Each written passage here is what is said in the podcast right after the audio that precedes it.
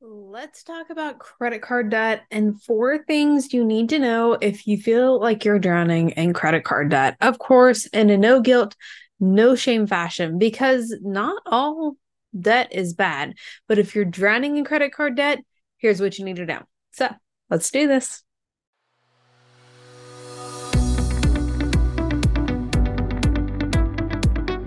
This is the Your Money, Your Life podcast. I'm your host, Aimee Cerka, a money confidence coach for female entrepreneurs on the path to six figures.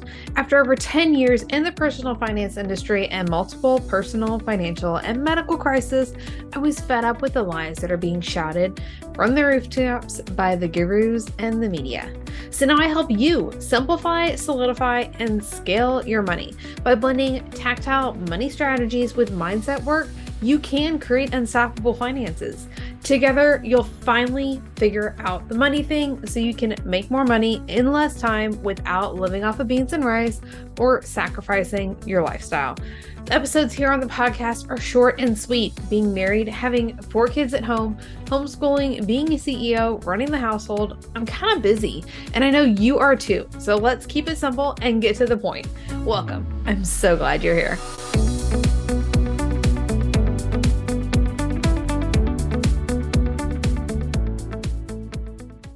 Welcome back to the Your Money, Your Life podcast. We are talking about four things that you need to know if you're drowning in credit card debt. Because if you do this wrong, it can ca- cause like lifelong impact. Not being dramatic, okay? We, mm, there's a lot of false information out there when it comes to debt and credit card debt and some of those things there's a lot of gurus out there that talk about you got to get out of debt, you got to get out of debt, you have to get out of debt. And we all know that, like, that's not, well, hopefully you've heard me say by now, like, that's not necessarily accurate. Okay. And there's a lot of, um, extra emotions and guilt and shame that's brought in there that is irrelevant and not factual. There is a certain percentage of the population that, yes, they should be debt free. And being out of consumer debt isn't necessarily like it's not a bad thing, but there's smart ways and to leverage debt and to do things wisely. So just like shaming all debt, no, that's not what we're doing, right? But you might have noticed with inflation, one of the things they're doing is raising the interest rates on credit cards. I don't know about you, but I looked at mine because I kind of keep track of that in one of my worksheet templates, my spreadsheets, what interest rate we're charged on our credit cards, like what the interest is.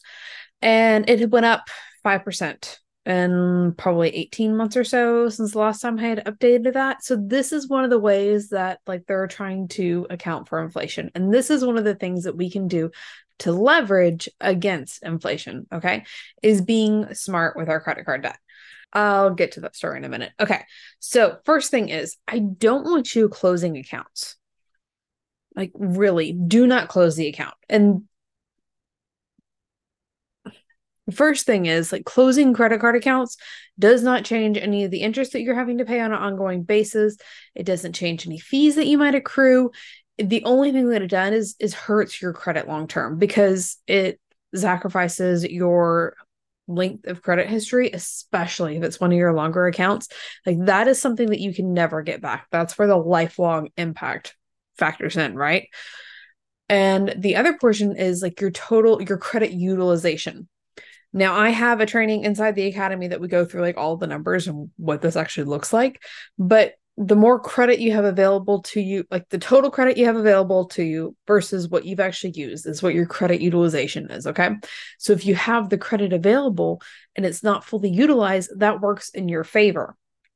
But it, the damage that you're going to receive, like by closing the credit card versus just having a high credit utilization, like there's a massive difference there. Just take the higher credit utilization if you need it right now.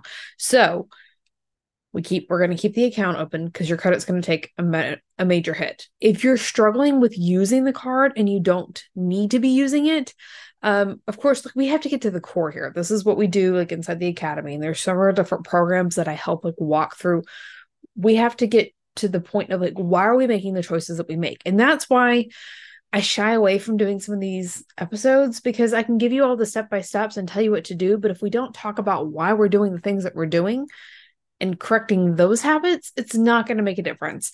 But I had gotten a question recently in my Instagram DMs talking about this, or not only this, but talking about credit cards and like, okay, if I should close the account, like, what are the repercussions? And that was something like, hey, we need to talk about this. So I wanted to have this as a resource, which is why we're talking about it. Okay. Um, if you are struggling using the card, one of the solutions is like just putting the card in the safe, like putting it out of reach, removing it from your PayPal wallet, removing it from uh, LastPass will store your cards for you. That's where I have mine stored at securely. But removing those, removing it from those places so that you can't access it as easily, but it's on hand in case there was an emergency and you need it. The next thing that you need to know is paying them off strategically. Okay. So for most of my clients, we do the debt roll down method, which is where you list all of the debts out that you owe, lowest amount to largest amount, and we work that way regardless of what the interest rate is. If you've got two accounts that are close, then we factor in the interest rate. Some of those things are there, but just being smart with it with paying off the debt and doing it strategically instead of like trying to pay it all off at once do that hardcore focus but have the minimum amount due like scheduled as auto payments. So no matter what you're not getting late fees because the account's not paid. We've talked about keeping the account open no matter what. If they close the account that's different. That's out of your control right? But for you closing the account feels like it's going to give you progress but in reality it hinders you. And again, we're going to work on like why we're feeling the way we're feeling. This is like a bonus. Like we have to work through those emotions separately than just our tangible actions. Okay. So leaving the account open, we're taking the card away, removing the temptation if needed. We're going to pay it off strategically, which then we also need to look at like our habits. This is like three or two, 2B should have said these differently, but working on like the habits. Okay, what do we have in place to be able to use things smartly? Because again, it's not necessarily a bad idea to use your credit card, especially if you have a card set up to give you rewards. Credit cards are also notorious for working with you a little bit faster if there's ever fraud on your account. We've talked about one in four people experiences fraud. Some of those things factor in there, like that it's beneficial. And then if you're going to get rewards points, why not use the red credit card versus the bank account? But then you have to have the habits built in place with your money management system to pay off the credit cards and then you're not being charged interest on it. Okay got it. So changing habits that was like 2b keeping the account open we're removing the temptation by removing the card 2b changing habits there. Then we're number three was paying things off strategically and finally, we have to focus on what we can control. And this is where I want to share a story from when I was working at State Farm. And this was kind of crazy. This was early on in like my financial education literacy days. But with State Farm, they have a bank. So we did vehicle refinancing. That's actually where I got my first credit card was through State Farm. Uh, checking accounts, they do all the things. Okay. But with the car loans, I had a client that had a 0% interest car loan. Okay. She it was legitimately 0% interest for the full duration of the loan because a lot of times that's not like the if they present it as 0% interest, it's not actually 0% interest, okay? Because of like fees and things that they tacked on. They just shifted the way the interest works. But we looked at the paperwork together. It was truly a 0% interest, interest loan but the monthly payment on it was killing her. And it was so stressful to meet that high monthly payment. So, what do we do? We refinanced the car loan. So, she went from a 0% interest car loan to a 2.3% interest car loan, with was what I was able to get her through the State Farm Bank. Now, there's a lot of people that would be like, probably like shame, I don't know, trolls, cancel culture, whatever you want to call it. Like she went from a 0% interest to 2.3. Like you weren't saving her money, you charged her more money. We focused on what we can control, and what we could control was that monthly payment amount. And that monthly payment made the difference for her.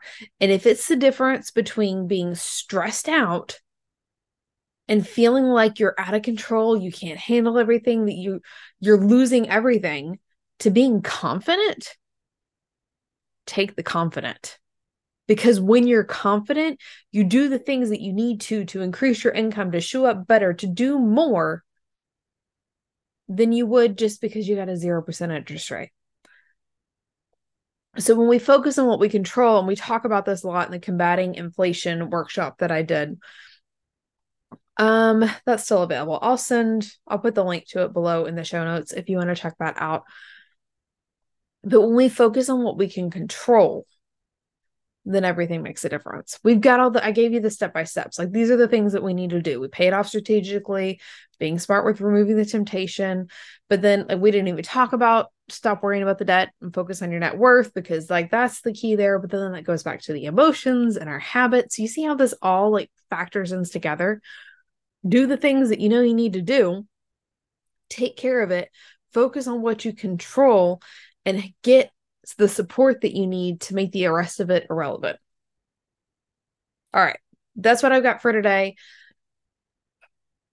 What was your biggest takeaway from this episode? Send me a message on Instagram at Aimee Cerka. I can't wait to hear from you. We'll see you next time. Bye for now. Thank you so much for listening to the Your Money, Your Life podcast. I've got a special gift for you for sticking around to the end. And if you're tired of your finances being a mess, this is for you. What if you could take charge of your money without feeling overwhelmed? Even if you're not a numbers person, even if you just don't know where to begin, even if you don't have the time, even if you failed in the past, and even if you don't want to sacrifice your lifestyle.